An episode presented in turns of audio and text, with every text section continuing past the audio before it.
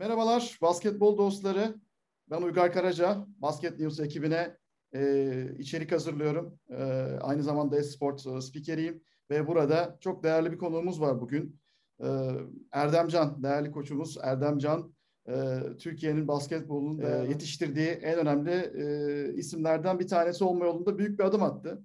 E, şu anda hali hazırda başardığı çok şey var ama Erdem Hocam öncelikle hoş geldiniz diyorum. Hoş bulduk, merhabalar. Güzel girizgahınız için de teşekkür ederim. Durun daha yeni başlıyoruz. Yani sizin birazcık anlatmamız lazım. Ee, çünkü Avrupa basketbolu için de çok önemli. Utah Taçaz ekibine katıldınız e, yakın zamanda. E, hepimiz bu haberle e, gerçekten çok mutlu olduk. Türkiye basketbolu için, Avrupa basketbolu için büyük adımlar bunlar. Bunlara gireceğiz tabii ki öncelikle. Ama hani Türkiye'de sizi pek çok insan tanıyor. Yıllarca Fenerbahçe'de e, Jelko Obradovic'in daha sonra Igor Kokoşkov'un yardımcılığını yaptınız. Ama bunun bir geçmişi de var tabii ki.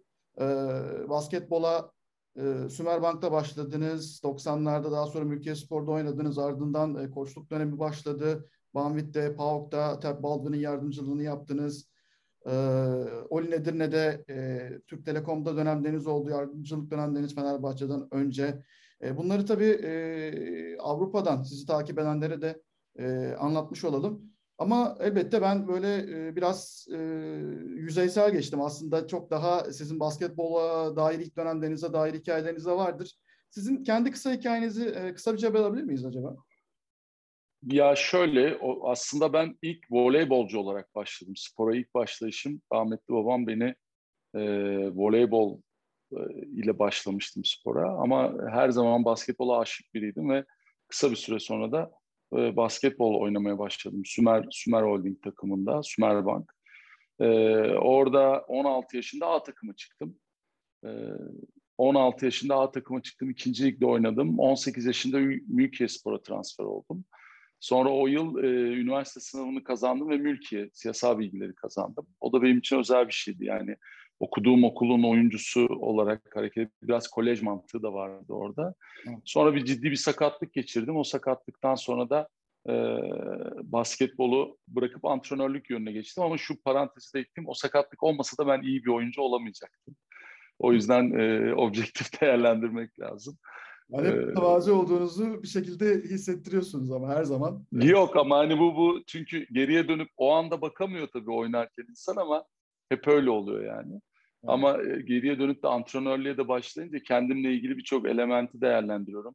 Yani basketbol zekası vesaire değil ama fiziksel özellikler açısından bugünün iyi en azından yıldız bir oyuncusu olmak, e, iyi bir oyuncusu olma adına o iş olmazdı. O yüzden basketbola okulumu e, devam ettirirken antrenörlüğe başladım Mülkiye altyapılarında. Ondan sonra da 2002-2003 senesinde Basketbol Federasyonu'nun Amerika'daki bir eğitim kliniğine, e, e, eğitim kampına gittik beraber. E, yedi antrenör. O da benim için çok değerliydi o zaman. Gerçekten çok önemliydi. Çünkü vizyon anlamında çok fazla şey kattığını düşünüyorum bize. Bugünkü o yedi antrenörün altısı, beşi faal olarak bayan ve erkek birincilik takımlarında ciddi pozisyonlarda yer alıyorlar. Ondan sonra da Banvit'ten bir teklif geldi ve Banvit'te yardımcı antrenör olarak başladım. O sezonun ortasında Ted Baldwin takımımıza antrenör olarak katıldı ve benim için başka bir macera başladı. Evet. Çünkü Ted e, çok benimle ilgili pozitif bir yaklaşımı vardı ve çok genç olmama rağmen çok fazla sorumluluk verdi. Yani o dönemde e, çok ciddi sorumluluk alan bir asistan koç olarak çalışmaya başladım. Ondan sonra da TEB'le birlikte e, Yeni Zelanda milli takımı, daha sonra PAOK, Yunanistan'da PAOK takımında asistan koçluklar yaptım. Döndükten sonra Türk Telekom, Sonra Oli Nedirne, e, Oli Nedirne'de kısa bir baş antrenörlük dönemi. Ondan sonra da 2012 e, Fenerbahçe'me geldim. Piyani ile bir yıl. Ondan sonra Jelko Obradovic'le ve son Igor, Igor Kokoşkov'la e, bir sezon çalıştıktan sonra artık başka bir e, şeye geçtik. Maceraya adım attık. Evet, e, çok farklı koçluk e, yöntemleri ve ekollerinden e, Avrupa'dan işte Okyanusya'dan e, çok farklı deneyimleriniz oldu tabii ki. Bu çok çok değerli bir şeydi. Ve e, tabii ki e, Fenerbahçe'de çok büyük başarılar e, yaşadınız. E, Türkiye Ligi şampiyonlukları dört tane yanılmıyorsam, e, Türkiye kupaları üç tane, Euroleague Final Four'ları 5 tane, Euroleague finalleri 3 tane ve Euroleague şampiyonluğu. Tabii tüm bunları yaparken bir taraftan da e, Utah Jazz'de sürekli olarak e, yaz ligi e, ekibine katılıyordunuz, dahil oluyordunuz. Utah Jazz e, ekibine dahil olmanızın hikayesi aslında oldukça bence e, geçmişe dayanıyor. Yani Quinn Snyder'ın sanıyorum Igor Kokoshkov'la bir e, diyaloğu var. Kolej döneminden, onların Missouri Koleji döneminden. E, evet. Sizin de tabii Igor Kokoshkov'la hani bu konu üzerinde bir diyaloğunuz olmuştur. Bunu biraz e, tarihselleştirebilir miyiz? Yani Utah Jazz hikayesi nasıl gelişti, nasıl oldu? E, orada ön ayak olan isim yine Jelko. Jelko Obradovic buna ön ayak oldu. Çünkü e, ilk yılımızdı bizim beraber çalışmaya başladığımız ilk yıl ve Igor'da yanılmıyorsam Cleveland Cleveland Cavaliers staffındaydı ve orada e, bir boşluğu vardı e, ya da oradan ayrılmak üzereydi. Yani bir boşluğu vardı ve o boşlukta bizi takip etmeye geldi antrenmanlarımızı. Ve o antrenmanlarımızı takip etmeye geldiği dönemde e, Igor'a, Koç Jelko, Erdem'i e, hem bu benim için hem de Fenerbahçe için e, iyi olacak. Erdem'in orada NBA'de yaz ligine ya da takımları takip etmesini sağlayacak bir düzenek kurmamız lazım diyor. Ve ondan sonra da Igor buna ön ayak oldu ve ben e, daha sonra da Maurizio bunu çok destekledi. Ve ben böylece ilk e, Utah Jazz Summer League e, takımına katılmış oldum. Tabii ben oraya inanılmaz konsantre ve motive gittim. Yani orada bana maç hazırlıkları verdiler. E, yani çok özeldi. Maçlar için raporlar hazırlama, maç hazırlıkları, maç içerisinde orada bench'te oturmak oturmak çok önemlidir. E, orada işte molada oyun çizdirme vesaire falan. ilk sene bunları yaptılar. E, antrenmanlarda rol verdiler.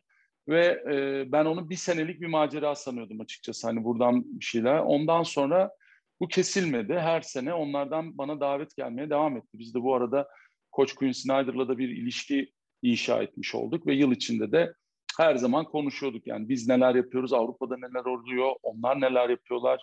Ee, ben basketbol izlemeyi de seven biri olduğum için onları e, birçok NBA takımında takip edip hem kendimiz için yani Jelko ile birlikte oynattığımız sistem için hem de e, kendi vizyonum açısından bir şeyleri değiştirmek ve geliştirmek adına sürekli izliyordum ve biz yıl içinde de paylaşıyorduk bunları. E, tabii ki bunlar büyüdü. E, birkaç sene önce beni e, orada Maurizio'nun çok büyük etkisi var. Bir e, uluslararası antrenör seminerine davet ettiler. Orada konuşmacı e, oldum. Hatta YouTube'da da var o galiba. Ve orada da yani 7-8 tane NBA baş antrenörü vardı izleyen. E, yani bunlar çok değerliydi benim için ve kulübüm için. Çünkü yani Fenerbahçe e, amblemli eşyalarla yapıyordum onu. Böylelikle bu insanlarda bilinirliği arttıran, burada değerli bir basketbol oluşumu olduğunu gösteren bir sinyaldi. E, dolayısıyla bu ilişki böyle gelişti ve bu sene de Igor'un ayrılması haberini biz geç aldık. Aslında e, böyle bir şey benim kafamda yoktu. E, yani biz normal planlarımız doğrultusunda benim iki yılda kontratım vardı kulübümle. Hı. Bu planlar doğrultusunda gidiyorduk. Ben başka şeyleri de e, başka yerlere de net bir şekilde iki yıl kontratım var diyordum ama bu o, o gelişme olduktan sonra artık e, ben de gelecek şeylere açıktım. Ve bu gelen tekliflerden biri de Utah Jazz oldu ve ben seve seve katıldım. Çünkü bildiğim bir koç, bildiğim organizasyon, çok değerli bir koç, çok değerli bir organizasyon. Ee, süreç böyle geçti. Diğer yılların dışında bu yazki Utah Jazz Summer uh, League serüveniniz nasıl gitti? Yani bir Summer League koçu için daha değişik bir deneyim olsa gerek. Çünkü oyuncular farklı, herkes bir yerden geliyor. Koçlar yine aynı şekilde e, dışarıdan geliyorlar, toplanıyorlar. Sizin için nasıldı ve genel olarak Summer League koçluğu nasıl bir deneyim? Ya şimdi şöyle bakmak lazım olaya. Genel bunu söyleyeyim aslında bu belki de bir hayat felsefesi olarak yansıyacak ama çünkü ben daha önce gittiğim seminerler, geçirdiğim süreçlerde de bunu yaşadım. Ee, ben ilk defa Euroleague'de 2012 senesinde antrenör olduğumda, yardımcı antrenör, işte video vesaireden sorumlu olduğumda Euroleague'in o zaman asistan koçlar için toplantıları vardı. Ben o toplantıları gittiğimde o zaman bizim Goran Sasic, şimdi Euroleague e, ELPA'nın, ELPA değil pardon, Euroleague Coaches Association'ın Vice President yani Jelko Başkan ve Pablo Lasso Başkan o işte neyse o Euroleague'de bu şeyi veren insandı. Ben gittiğimde oturdum masaya ve bütün gün şey bitene kadar tamamen notlar tutarak, her türlü detayı bir yere kaydederek, onun içinde dipnotun dipnotu tutarak, sonra da akşam odaya gittiğimde bunu çalışarak bir şey geliştirdim. O da bana uzaktan gözü bana manyak mısın sen dedi yani ne yapıyorsun? Buraya asistan koçlar geliyor, biraz konuşuyoruz, basketbol falan. Ondan sonra da herkes gidiyor biraz da tatil gibi geçiyor gibi bir yaklaşım olmuştu. Ama ben hiçbir zaman öyle bakmamaya çalışıyorum. Yani dolayısıyla geçireceğiniz tecrübe sizin olaya nasıl yaklaştığınızla ve oradan neler almakla ilgili insanları ne kadar dürttüğünüzle doğru orantılı. Yani yaz ligine bir bakış açısı ya NBA ile ne ilgisi var? Çok hafif orası. İşte dışarıdan oyuncu geliyor da diyebilir. Bir başkası bütün antrenmanla NBA tipi bir antrenmanda nasıl yapılıyor? Ne tür toplantılar yapıyor? Nasıl drillendirmeler yapılıyor? O drillerde koçlar nasıl kullanılıyor? Oyuncular orada hangi detayları kaçırıyor?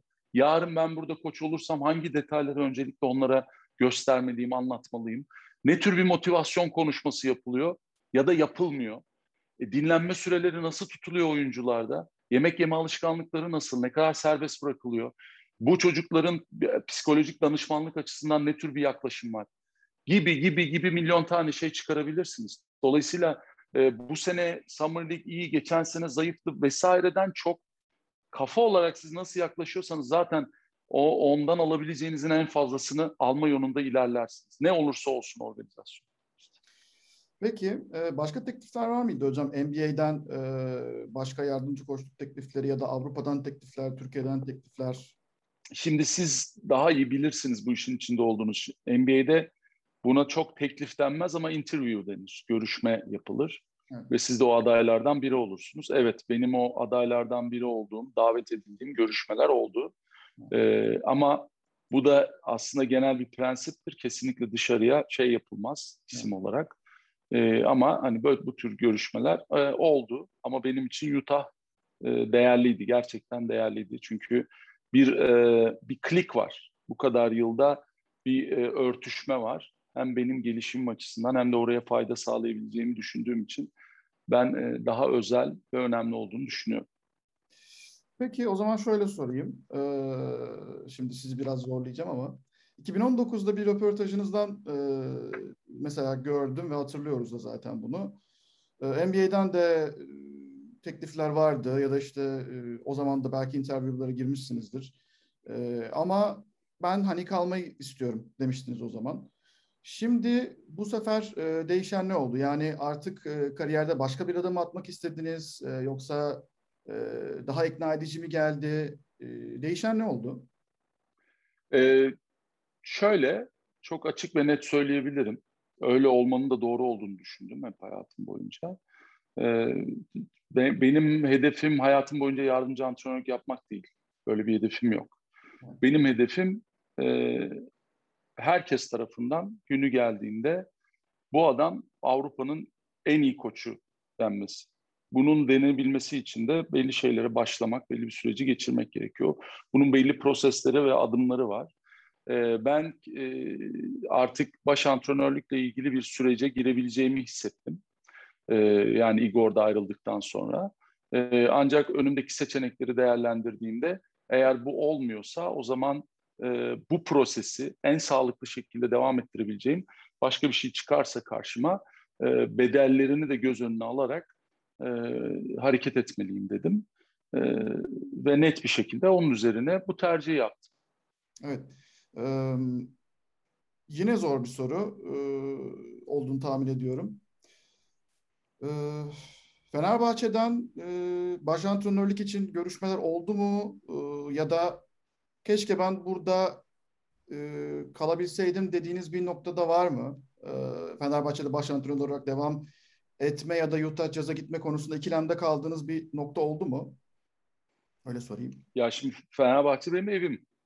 Evet. Burada yani buraya gelene kadar büyüdüm, birçok şey öğrendim. Ama e, tabii ki Jelko Obradoviç'te çalışıp bu kültürün içerisinde büyümek başka bir şey. Çünkü buradaki taraftar yapısı, sizi sahiplenme biçimi gerçekten de Fenerbahçe, bunu objektif söylüyorum. Fenerbahçe taraftarının spor kültürü Türkiye'de çok farklı.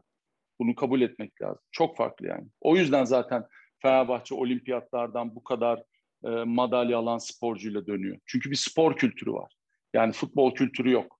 Bir spor kültürü var. Dolayısıyla da siz Türkiye'de o spor kültürünün içinde büyüdüğünüz zaman yani büyümek derken geliştiğiniz zaman antrenör olarak tabii ki çok daha fazla sahipleniyorsunuz burayı ve buranın içerisinde olmak, burada başarılar kazanmak, burayla birlikte anılmak sizin için çok değerli bir hale geliyor. Ancak günün sonunda e, karar verici siz değilsiniz ve oluşan şartlara göre de hareket etmek zorundasınız. E, biraz önce de söyledim yani her türlü bedeli göz önüne alarak bu bedel maddi olan bedelden daha çok manevi olan bedel de olabilir. Ailenizden ayrı, ayrı kalıyorsunuz, sevdiğiniz çalışma ortamından ayrı kalıyorsunuz vesaire ama hayatta bir tercih yapmak zorundasınız. Çünkü gitmeyi de bilmek gerekiyor. Benim hayattaki düsturum bu. Yani gitmeyi gitmesini de bilmeniz gerekiyor. Ben onu yaptığımı düşünüyorum. Ee, yaşadığım her şey için çok mutluyum bu süreçte. Vicdanım da çok rahat çünkü elimden gelen her an her şey yaptım kulübüm için. Ee, organizasyon için, Türk basketbolu için elimden gelen her şeyi yaptım. Yapmaya da devam edeceğim. Peki, e, o konu gündeme gelmedi e, anlıyorum o zaman. Yani sizin baş antrenör. O konu gündeme geldi. Onu atladık belki. Yani bana e, o baş antrenör e, adayları arasında olduğum söylendi. Listede olduğum söylendi ama onun dışında başka bir görüşmemiz olmadı onu soruyorsunuz. Peki. Şimdi e, şöyle bir şey var. Utah Jazz'da yıllar yılı biz hep e, son yıllarda diyelim Avrupa tandanslı çok fazla iş gördük. E, yani yanılmıyorsam sizin ekibinizin içerisinde Sergio Oliva var mesela.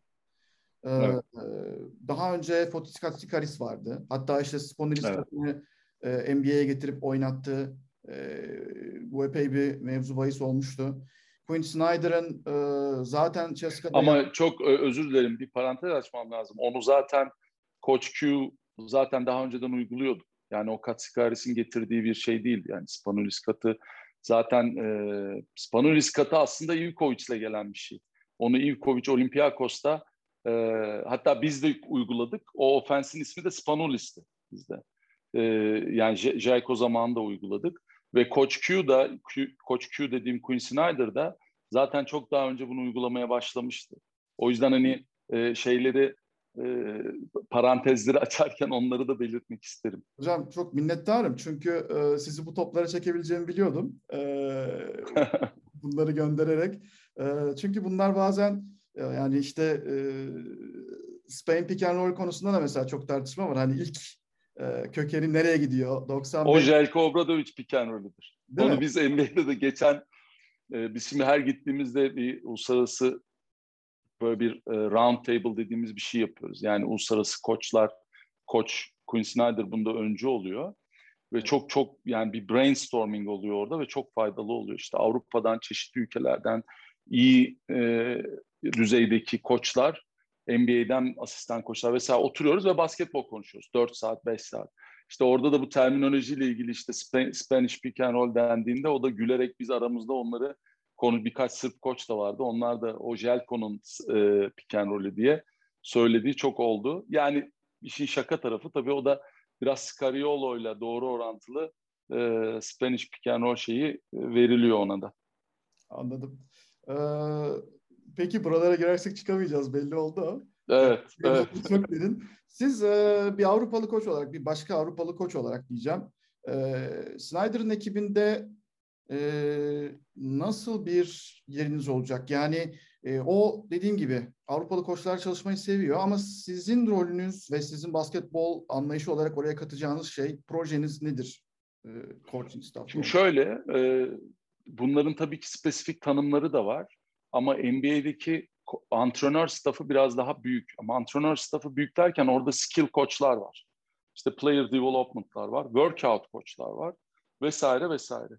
E, ama ben diğer asistan koçlar gibi e, maçların hazırlanmasında sorumluluğu olan, e, rakip analiziyle ilgili sorumluluğu olan, bunları teknik anlamda olan şeyleri söylüyorum.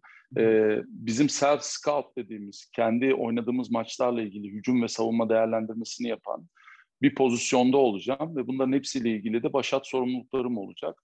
Ee, NBA'de şöyle bir şey vardır. Biz geçen sene de uyguladık onu. Her asistan koçun sorumlu olduğu bir takım oyuncular vardır. Ee, bu workout koçlarından, skill koçlarından daha bağımsız olarak onların sorumluluğunda olan koçlar vardır. Benim de sorumluluğumda o, o oyuncuların olacağı vesaire bir düzenek olacak. Yani normal bir asistan koçun pozisyonu neyse o, o pozisyonda çalışıyor olacak. Peki. Yani bu işte biraz üretkenliğiniz önemli.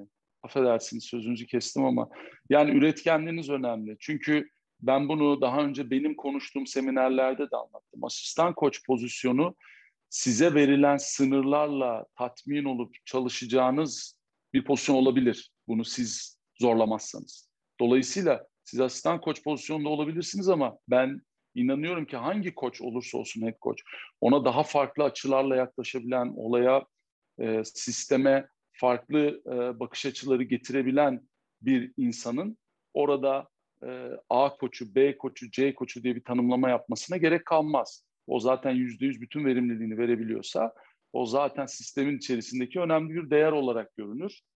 Ve e, inşallah ben de kendim bunu Türk basketbolu, diğer Türk koçlar adına da e, yapabilirim diye düşünüyorum. Ee, güzel özetlediniz hocam. Teşekkürler. Şimdi burada biraz Fenerbahçe son dönemine gidelim. Ben şunu merak Hı-hı. ediyorum. Ee, tabii ki siz birçok koçla çalıştınız. Büyük bir ayrıcalık, büyük bir başarı. Ee, ama Obradoviç ve Kokoşkov'la çalışmanın farklılıkları nelerdi? İkisinin basketbol anlayışı arasındaki farklılıkları siz en yakından deneyimle, deneyimleyenlerden birisiniz. Ee, neler söyleyebilirsiniz bununla ilgili? Ya ben çok çok şanslıydım. Ee, şanslıyım da hala bir e, antrenör adayı olarak. Çünkü çalıştığım koçlar sadece Igor ve Jerko'nun dışında Ted Baldwin, e, beraber çalıştığım rahmetli Nikos Dimitriou, Nenad Vucinic, e, e, Pianigiani, Luca Dal Monte bir sürü değerli koçla çalıştım farklı ülkelerden. Dolayısıyla bu insan için e, yani bir koç adayı için büyük bir şans. Ama e, tabii ki oradaki ana başlık Igor ve Jelko olunca bir kere oyunculara yaklaşım tarzı e, sahada daha katı, prensipleri konusunda daha iddialı, daha fazla fundamental detaylara önem veren bir koç. Spacing ve timing olmazsa olmaz koç Jelko Obradovic. Bir kere zaten Jelko Obradovic'i başka herhangi bir koçla kıyaslamak çok kolay bir şey değil. Yani ben birçok koçla çalışan biri olarak söylüyorum. Sadece hani bir Jelko Obradovic fanatiği olarak söylemiyorum. Birçok koçla konu çalıştım, birçok koç izledim, birçok koça rakip oldum. Ben böyle birini görmedim. Yani unique. Dolayısıyla onu başkalarıyla kıyaslamak çok doğru değil. Başkalarını da onunla kıyaslamak başkalarına haksızlık. Çünkü o unik, o başka bir yerde duracak. Jelko Obradovic basketbol tarihinde bizim de ne şanslıyız ki şahit olabildiğimiz, görebildiğimiz basketbol tarihinde ayrı bir yerde olacak. Onun gibi biri bir, bir daha gelir mi, gider mi onu bilmiyorum. Ee, ama e, o onun yeri başka. Yani hem onun o fotoğrafik hafızası, hem pratik zekası, hem oyunculara dokunma biçimi, hem olayları algılayış, ileriyi görüş, projeksiyon yapabilme biçimi e, çok farklı. O yüzden onunla çok başka antrenörleri kıyaslamak doğru olmaz. Evet. Ee, yani Kokoşko dönemine dair aslında bir yansımada almak istemiştim sizden. Çünkü o da NBA'den Avrupa'ya geldi. Ee, onun da belki hani zorlandığı şeyler olmuştur. Ee... Ha, evet. Yani şöyle onu bir başlık olarak ikisini karşılaştırmadan soruyorsanız evet. Igor çok büyük, büyük bir basketbol zekası. Zaten bunu yaptıklarıyla da geldiği pozisyonla da vesaire bunların hepsini gösterdi zaten. Oradaki farklılık e, Igor'un geldiği dönemde buradaki basketbola adapte olması için bir süreç gerekti. Çünkü hem kafasındaki basketbol hem kafasındaki yapıyla burada şi- şimdi oynanan basketbolla, kurallarıyla, sahasıyla vesaire falan siz ne kadar anlatmak isteseniz de sahada bunu tecrübe etmek farklı. Hı hı. Dolayısıyla da o bir geçiş süreciydi. Orada bizim oyuncu profilimiz de çok yüksek değildi. Diğer senelere göre o kadar yüksek bir oyuncu profilimiz de yoktu. O yüzden de sonuçta e, yani onun geçirdiği süreç, Igor'un geçirdiği süreç çok kolay olmadı. Dolayısıyla da bu süreç içerisinde e, dediğim gibi kadro profilinin biraz daha düşük olması, onun adaptasyon süreci derken böyle bir noktaya geldik ve sonunda da çok ciddi maç kazandığımız bir sürece geçtik. O çok önemliydi. E, böyle söyleyebilirim onun geçirdiği süreçte. Ee, teknik detay olarak baktığımızda mesela Fenerbahçe'nin e, ben hep şunu merak ediyorum. Savunma sistemi konusunda Igor Kokoşkov'un kendine ait bir e, şaması vardı gibi geldi bana. Çünkü Fenerbahçe, Barcelona, Milano gibi takımlar alan savunmasına benzer, çok fazla içerik gömülü e, ve biraz da aslında yani üç sayılık e, ihtimalli rakiplerin sanki biraz daha riske eden bir yapıda bir savunma yapıyorlardı. En azından benim dışarıdan gördüğüm e, buydu. Bu çok doğru bir şey mi? Bu çok doğru bir gözlem miydi? Yoksa bir teknik detayını alabilir miyiz? Bir şeyler yapmaya çalıştı Fenerbahçe. Farklı bir şeyler yapmaya çalıştı gördüğüm kadarıyla savunmada çünkü. Öyle aslında e, şimdi NBA'deki savunma tipi çok daha konservatif orada haklısınız. Özellikle de ya şimdi NBA'de iki tip savunma sistemi var şu anda. Birisi o bizim drop savunma dediğimiz uzun içeride kaldı. Dediğiniz gibi dışarıdan şutları bir noktada e, dışarıdan şuttan çok orta mesafe şutu bırakan yani onların istediği contested three, contested e, karşılanan üç sayı teşebbüsü ve çember altını koruma, orta mesafeyi biraz daha bırakma. O yüzden de NBA'deki savunma tipi buna biraz daha oyuncuların atletizmi, e, uzun oyuncunun o arayı kapatma lüksüyle beraber e, NBA'de o çok kullanılan bir savunma haline geliyor. E, şimdi bunu birazcık biz tabii geçen senenin başında yapmaya çalıştık. Dolayısıyla geçen senenin başıyla ilgili bunda haklısınız. Ama bu bizde çok işe yaramadı. Bir oyuncularımızın e, çünkü bu tip savunmalarda kısaların agresifliği uzunların e, alan kaplamasından çok daha önemli. Çünkü kısalar agresif olup toplu oyuncuya iyi baskı yaptığı sürece diğer alanlardan çok daha az rotasyona gelip kendi alanınızı koruyarak savunma yapabiliyorsunuz. Ama e, eğer kısalarınız yeterince agresif değilse o zaman kıs, uzunlarınız da arada kaldığı için çok fazla açık veriyorsunuz. Ve bizim ilk dönemde e, söylediğiniz tipte bir savunma yapısı içerisindeydik ve o yüzden de gerçekten çok bocaladık. Ama sonra biraz daha Avrupa e, geleneğine döndük diyelim.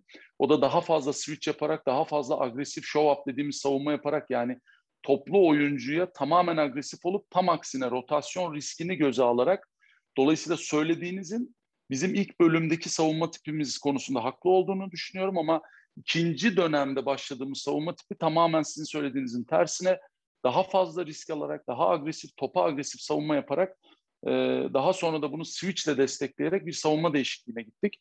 Ve oradan sonra da tabii Nando De Colo'nun sakatlıktan gelişi, Marco Guduric'in eklenmesi dolayısıyla kısa rotasyonda biraz daha hem hücum anlamında çeşitlilik hem de savunma anlamında sertlikle birlikte e, biz o dönemi daha iyi geçtik. Dolayısıyla hani yaptığınız analiz ilk bölüm için katılıyorum ama ikinci bölüm için tam aksine savunmadaki değişikliğimizin bize yardım ettiğini düşünüyorum. Sizin gibi basketbol hakkında bulmuşken ben böyle teknik e, damardan gitmeye devam edeceğim müsaadenizle. Estağfurullah, estağfurullah. Ee, mesela şunu merak ediyorum. İkili sıkıştırmalar konusunda e, blitz baskılar e, konusunda mesela bir fikir seyahatisinde bulunduğunuz, e, ikilemde kaldığınız, bunları yapalım yapmayalım sezon içerisinde e, oldu mu? Çünkü bir ara Fenerbahçe bunları çok yapıyordu. Yani ikili sıkıştırma ve kaotik bir savunma yapısı çok fazla vardı. Sonra bunlar biraz azaldı. Şimdi benim e, ya şöyle bizim sezon başındaki dediğim gibi yani NBA'deki savunma mekanizması daha konservatiftir. Bir maç başında bir maç planınız olur ve o maç planını götürürsünüz rakibe karşı. O maç planı az işler devam edersiniz. Bir oyuncu ikinciyi sokar, üçüncüyü sokar, dördüncüyü sokar ondan sonra bir reaksiyon gösterirsiniz gibi. Avrupa'da ve benim de özellikle Jelko ile birlikte alışık olduğum düzen içerisinde, ondan öğrendiğim ve kendi kafamda geliştirdiğim düzen içerisinde bana sorarsanız özellikle Euroleague'de bir maçı bir savunmayla başlayıp o savunmayla bitiremezsiniz. Kesinlikle yapamazsınız. Yapmamalısınız. Bu bir kaotik değil ama hani e, dağınıklılığın düzeni diye bir şey vardır. Aslında o biraz o o dağınık yani dağınıkla kastım şu 3-4 pozisyon sonra rakibiniz de sizin hangi savunmayı yapacağınızı çözemeyecek. Dolayısıyla ben hep şuna inanıyorum. Siz iki tane o blitz dediğiniz savunma aslında az foul hakkınız olduğu, yani foul hakkınızın düşük olduğu, daha fazla foul yapma hakkınızın olduğu sahada bonus hakka sahip olduğunuz ve e, mola dönüşü vesaire gibi şok anlarda yapabileceğiniz savunmalar. Çünkü bir maçın başından blitz başlayıp sonuna kadar blitz götüremezsiniz. Çünkü rakip her zaman buna adapte olur. Bence rakip diğer savunma tiplerine de adapte olur. Dolayısıyla da birkaç pozisyonda bir bu savunma tiplerini değiştirerek hareket etmelisiniz. Oyuncu özelinde savunma tipleriniz olması lazım. Bu tabii ki yüksek bir e, oyuncu entelektüel kapasitesini de beraberinde getirir. Ama bunu da öğretmelisiniz. O zaman iyi koç, o zaman iyi takım olursunuz zaten. O zaman farklılık yaratırsınız. Dolayısıyla ben bu e, daha önceki yıllarda Jacob Obradoviç'le beraber çalışırken ki çok farklı savunma değişikliklerini geçen sene çok fazla yapmadığımızı ama ikinci yarıdan itibaren daha arttırdığımızı söyleyebilirim. Ee, ancak temelde benim inandığım bu uygulanması zor ama savunma verimliliğini çok çok artıran bir unsur. Yani bir maça David Blatt da çok kullanırdı. David Blatt'ın farkı mesela daha düşük kapasiteli takımlarla hep daha başarılı olmasının temelinde yatan şey de oydu. Yani atlet Amerikalıları tabii ki G League benzeri takımlar kurup yönetebilmek onun tabii ki e, o Amerikalı nüvesiyle oyuncularla anlaşabilip onu ikna edebilmesiyle doğru orantılı bir başlık belki ama kullandığı savunma tipleri değişken savunma, mola dönüşü değiştirdiği savunmalar Darüşşafaka özelinde, Makabi özelinde hep ona daha e, düşük profilli takımlarla başarıyı getirmiştir. Bu bir, düşünsenize bunu bir de daha yüksek profilli takımlarla e, yaptığınız zaman o zaman işte üst üste Final Four'lar oynayıp e, şampiyonluk adayı takımlar haline gelebiliyorsunuz. Bunlar çok önemli ve özel ee, şeyler. Peki bu minvalde konuştuğumuz zaman laf lafı açıyor. Ben özellikle alan savunmalarının adam adama savunmalarla e, artık tüm zamanlardakinden daha fazla hibritlendiğini e, düşünüyorum ya da görüyorum. Avrupa'da bu en azından böyle olduğunu düşünüyorum. Ee, burada bir koç var tabii ki. Ee, bizim naçizane görüşümüz e, Estağfurullah. nereye götürür bizi bilmiyorum ama örneğin e, Alba Berlin e, çok kafa karıştırıcı bir savunma denedi zaman zaman. İşte 1-2-2 gibi başlayan sonra daha sonra başka bir alan savunmasına dönen ya da bunu Real Madrid yaptı playoff serisinde Efes'e karşı Osman Garuba'yı garda karşılattılar örneğin öyle başladılar ve çok da bozdular Efes'in düzenini. Biz de CSK'ya karşı yaptık. Şimdi onu soracaktım. Ee, evet. evet. Ee, şimdi önce şeyi sorayım. Yani alan savunmalarıyla adam adama savunmalar arasındaki hibrit e, marjı artıyor mu? Yani e, o keskin e, çizgiler acaba biraz daha e, blurlaşıyor mu? Görünmez hale geliyor mu? Yoksa e, hala devam ediyor. Ondan sonra da Ceska serisine geçelim. Şimdi bunlar şöyle. Zaten iki farklı tanım. Aslında şöyle. Şimdi e, normal klasik zon savunma vardır. Bu 2-3 yerleşirsiniz ya da 1-2-2 yerleşirsiniz ve oyunculara sizin çizdiğiniz bölgeler içerisinde sorumluluklar verirsiniz.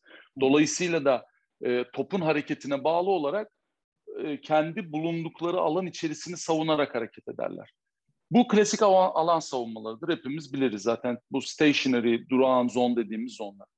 Onun dışında bir de bizim matchup zone, eşleşmeli alan savunmaları var. Bunlar da sizin e, oluşturacağınız prensiplere bağlı olarak değişiklik gösterebilir. Ama buralarda e, alan savunmasında şu çok önemli. Benim e, naçizane bugüne kadar kafamda koyduğum alan savunması yaparken bir kere mutlaka bir yerden boşluk vereceksiniz.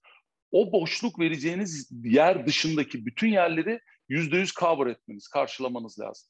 İşte o boşluk vereceğiniz yer neresi? O önemli o noktada rakibe karşı yaptığınız analiz, rakibin güçlü noktası neresi? Ben hangi boşluğu verdiğimde rakibin zayıf noktasıyla buluşuyor o boşluk. Dolayısıyla da benim yapacağım zon savunma ona göre değişecek. Ve bu zon savunma içerisinde matchup zondan bahsediyorum. Yani eşleşmeli alan savunmasından bahsediyorum. Çünkü o boşluk içerisinde bazen siz kendi prensipleriniz içerisinde oyuncuya dersiniz ki al, takip et.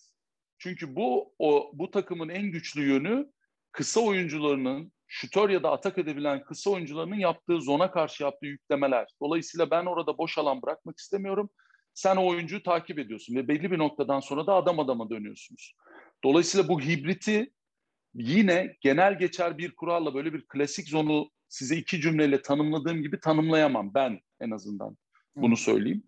Ee, benim kafamdaki eşleşmeli zon e, işte 3-2 başlarsınız 1-2-2 başlarsınız. Ondan sonra belli bir noktadan sonra adam adamaya dönersiniz. 2-3 başlarsınız. Belli bir noktadan sonra adam adamaya dönersiniz. 2-3 oynarken foul line'dan sacrifice edersiniz. Foul line'ı bırakırsınız. Çünkü rakibinizin foul line üzerinde alan oyuncusu çok etkili bir oyuncu değildir. Ama onun dışındaki bütün alanları tamamen hangi oyuncu orada top alırsa alsın kavra, e, kapatabilirsiniz. 3-2 alan savunması yaparsanız yüklemeler fazla olduğunu bildiğiniz için katla birlikte bir sinyal verirsiniz ve adam adamaya dönersiniz ama rakip takım hala zon e, reaksiyonuyla, zon refleksiyle hareket ediyor olur gibi. E, Birçok örnek verebilirim. Bir de benim Ted Baldwin'le birlikte e, Banvit zamanı kullandığımız çok amip, amip zone dediğimiz bir zon savunma türü vardı. O amip zone aslında çok insanların bilmediği, benim çok sevdiğim bir zon savunma türü ve o kesin kuralları olan ama aslında birazcık da e, o kurallar içerisinde bir iki bölgeyi de sacrifice ettiğiniz bir savunma. Ama onun için daha uzun bir yaz hazırlığına ihtiyacınız var. Mesela birçok takım o amip zonunu kullanmıyor. O gün bizim e, Banvit'le oynadığımız günlere dönüp izleyen insanlar belki fark ederler. Ya da o gün o, o takımda oynadığımız oyuncular da fark ederler. O da biraz bizim aslında çok düşük e, bütçeli bir takımla çok başarılı olduğumuz bir, e, bir buçuk yıllık süreçti. Ve orada da biz çok farklı şeyler yaptık. Yani adam adamaya başlayıp sonra ilk ball screen'le birlikte zona döndüğümüz, işte bu amip zonu kullandığımız bir savunma tipiydi. Yani dediğim gibi elinizde çok fazla silah olabilir. Bir de bil, ne kadar çok bildiğinizden daha fazla bildiğinizi ne kadar uygulatabildiğiniz önemli coaching'de. Bunları ben istediğim kadar anlatayım şu anda ama koç olarak ne kadar uygulatabiliyorum o beni daha değerli bir koç yapıyor. O yüzden e, dediğim gibi kitaplarda çok şey yazar ama siz onu ne kadar sahaya uygulatabilirsiniz o önemli.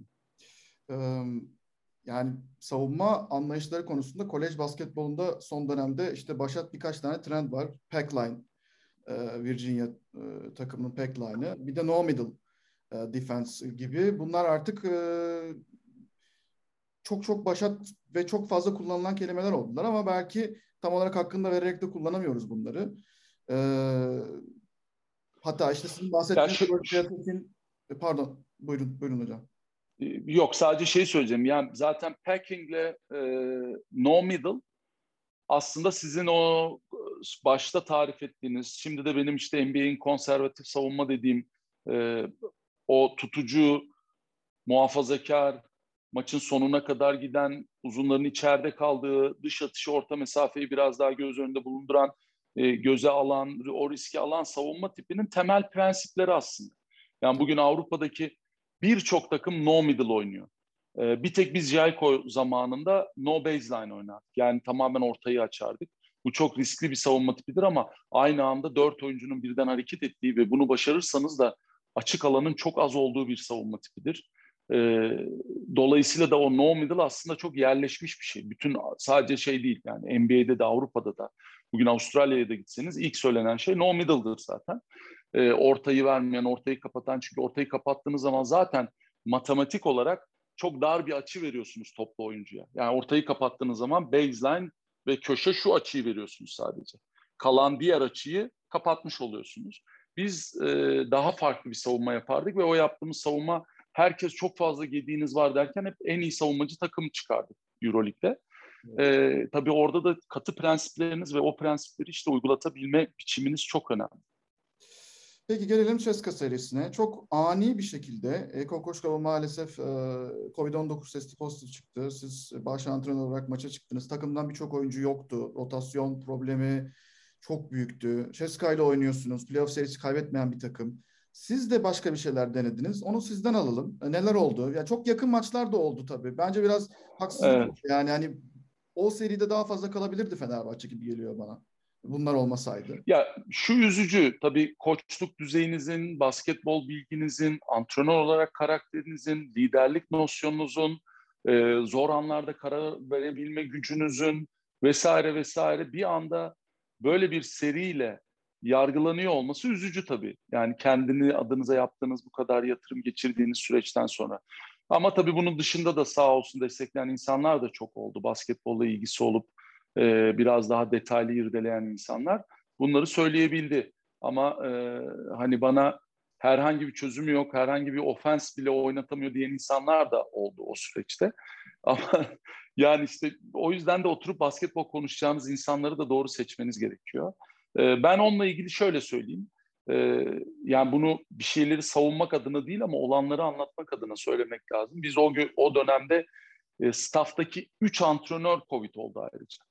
Yani ben maça çıktığımda arkamı döndüğümde böyle CSK serisinde tribünlere bakan çocuklar vardı antrenör olarak. Çocukların da çok e, bırakın şeyi yani ilk defa bulundukları bir ortamda. Yani bırakın oyuncuları antrenör staffından bahsediyorum. Orada e, yani en tecrübeli sağ olsun kondisyona İlker hocamızdı ve o da elinden gelen her destekte bulundu. İşte bizim Timuçin vardı, Aslan gibi o da elinden gelen destekte bulundu ama tabii yani hani zor bir durumdu. E, 7 tane oyuncu yok, Veseli yok, Ahmet sakat. Yani Ahmet'le ilgili bana rapor geliyor ve Ahmet hızlı koşabilir hocam diyorlar. Şaşka yani. serisinde e, eksikler çok fazla demiştiniz ve başka şeyler denemek zorunda kaldınız orada. Yalan savunması çeşitlemesi yapmak zorunda kaldınız. Çok da üçlük Evet, evet, evet. Ya orada şöyle, şimdi rotasyonumuz çok dardı. İkincisi CSK'nın e, ofens yapısı e, bir takım riskleri alırsanız e, bu savunmanın işe yarayabileceği bir e, düzeydeydi. E, ve biz gerçekten de hem adam adama hem de zon savunmalarla sürekli savunma değiştirerek onların o hücum ritmini kırdık. Dikkat ederseniz maç bütün maçların içerisinde şöyle sekanslar var. Ee, böyle bir bir buçuk dakika içerisinde yediğimiz böyle bir 12-0'lık, 13-0'lık, 11-0'lık seriler var. Onunla ilgili benim çok vurguladığım şey tabii ki e, orada possession sayısını düşürüp ritmi mutlaka düşürmemiz gerektiği. Çünkü hem az rotasyonumuz var yani oyuncu sayısı az hem de o tür atmosferlerde kırılma anı böyle bir takımın özgüveni tamamen gitmiş durumda. Yani psikolojik olarak düşündüğünüzde o takımı inandırmak çok kolay bir şey olmuyor gerçekten de. Benim kendi adıma müthiş bir tecrübe hakikaten. Ee, onları inandırmak çok kolay değildi. Bir noktaya kadar geldik, geldik, geldik ama kıramadık. Ee, e, kondisyonel yetersizlik, işte Nando'nun ikinci maçta e, bur, burnunun elini alıp çıkması gibi evet. şeylerle de e, ya üçüncü maçta da Yan Veseli'nin atılışı, atılışından sonraki orada ben ben kendime de kızıyorum. Yani atılış sürecindeki e, şeyi biraz daha kendim kontrol etme anlamında bir e, adım daha atabilirdim ama takım çok kırılgan olduğu için e, elimde de tutamadım orayı. Ben orada öz eleştirimi yapıyorum ama açıkçası e, kendi adıma e, kafa olarak çok e, şöyle şimdi siz Danilo Bartel'in o boş şutu bulduğu pozisyonu yaratacaksınız. Ondan sonra o oyuncu onu atacak. Yani o pozisyon gelecek, o oyuncu onu atacak. Oyuncunun atmasıyla ilgili e, birçok şey de düşünülebilir ama o da insan sonuçta. Bir insan faktörü var işin içerisinde. Yani iyisiyle kötüsüyle yapabildiklerimizle yapamadıklarımızla zor bir seri geçtik orada. İnanıyorum ki sağlıklı olsak biz Final Four'daydık. İnanıyorum buna. Ee, evet zaten seri öncesinde o beklenti epey yükselmişti. Belki o da biraz hani baskıyı artırmıştır ama her şey çok ani gelişti zaten. İşte Covid krizi oldu. Ondan sonra maç içerisinde o dediğiniz kırılmalar gerçekleşti e, derken e, bu noktaya gelindi. Evet. Mesela Kenan Sipahi hamleniz vardı orada. Kenan da aslında maçı bayağı bir değiştirdi e, girdikten sonra ama o da devamını getiremedi. Ya orada tabii ki e, işte zaten kritik olan şey bu. Bu tür e, eleme usulü maçlarda hele de rotasyonunuz darsa e, risk alıp oyuna soktuğunuz oyuncunuzun bir şeyi yapması yetmiyor. Birkaç şeyi yapması gerekiyor. O bir şeyi yaptığında sizi götürüyor bir yere kadar ama ondan sonra ya giren oyuncunun aynı performansta gitmesi ya da o oyuncunun aynı anda birkaç şeyi iyi yapması gerekiyor. E, Tarık bize çok büyük katkıda bulunmuştu o seride. Hem savunmada hem hücumda ki o savunmada birkaç pozisyon çok hatalar yaptı hatırlıyorum. O hataların üzerine zaten e, çıktı, anladı, tekrar girdi vesaire. Yani çocukların hepsi elinden gelen her şeyi yaptı. O açı onu da söylemem lazım. Yani hepsi elinden gelen her şeyi gerçekten yaptı. Ama e, zor bir süreçti. Kazanabilirdik de. Olmadı. E, keşke kazansaydık. Peki. O zaman sonlara geliyoruz artık. Siz hep şunu söylüyorsunuz. Ben baş antrenör olmak istiyorum. Baş antrenör olarak kariyerimin bir noktasından sonra böyle devam etmek istiyorum. Baş antrenör olarak Erdemcan'ın kafasındaki basketbolun e, acaba bir soyuttan somuta e, bir tarifi var mı?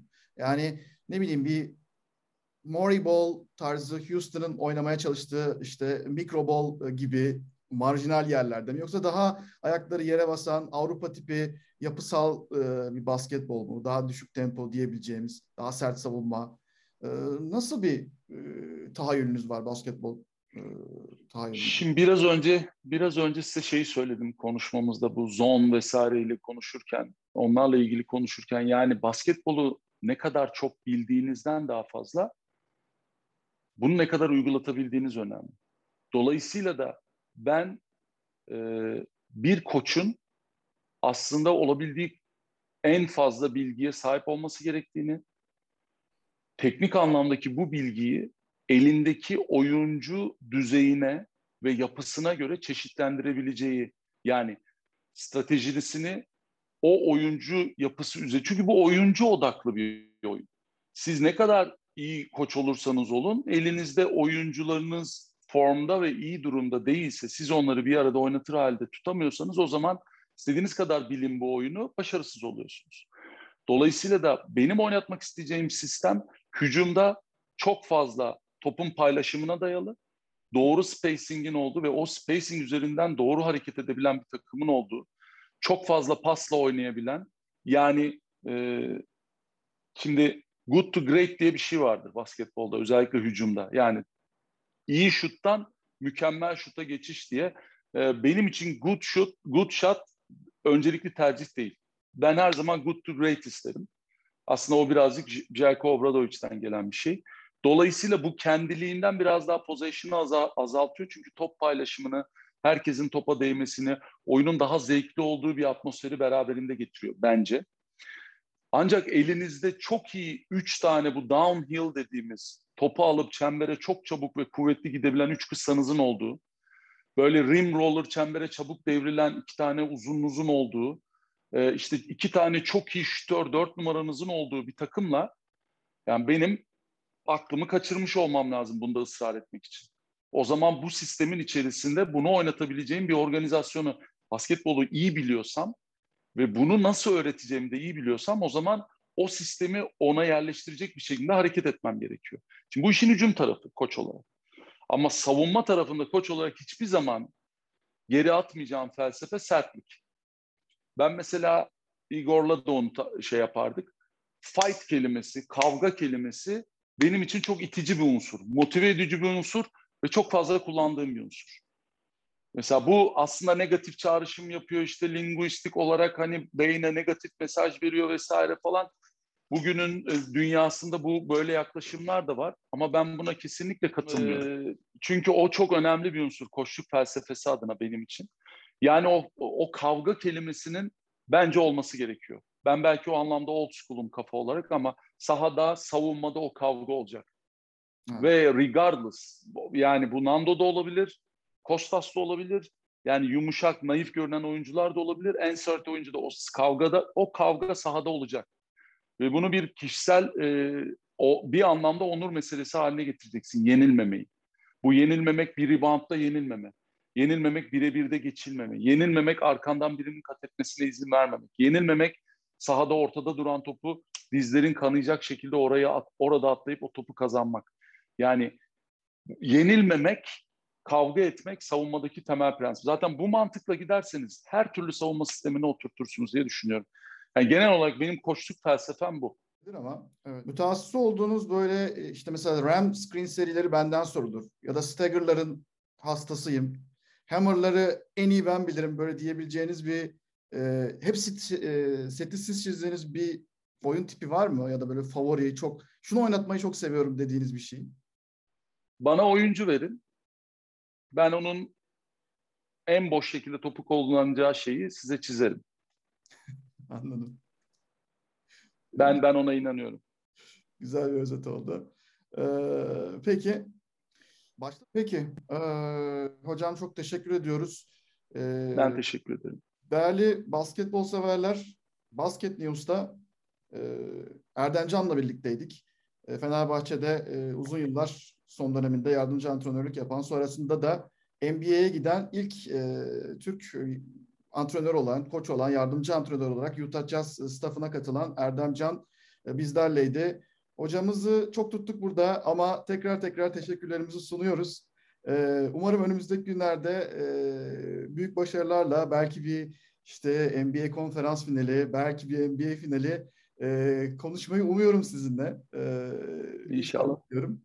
E, tekrar görüşmek üzere. Başarılar diyorum. Teşekkür ederim. Ben çok teşekkür ederim değerli yayınınız için. Kolaylıklar diliyorum. Sağ olun. Sağ olun hocam. Çok teşekkürler.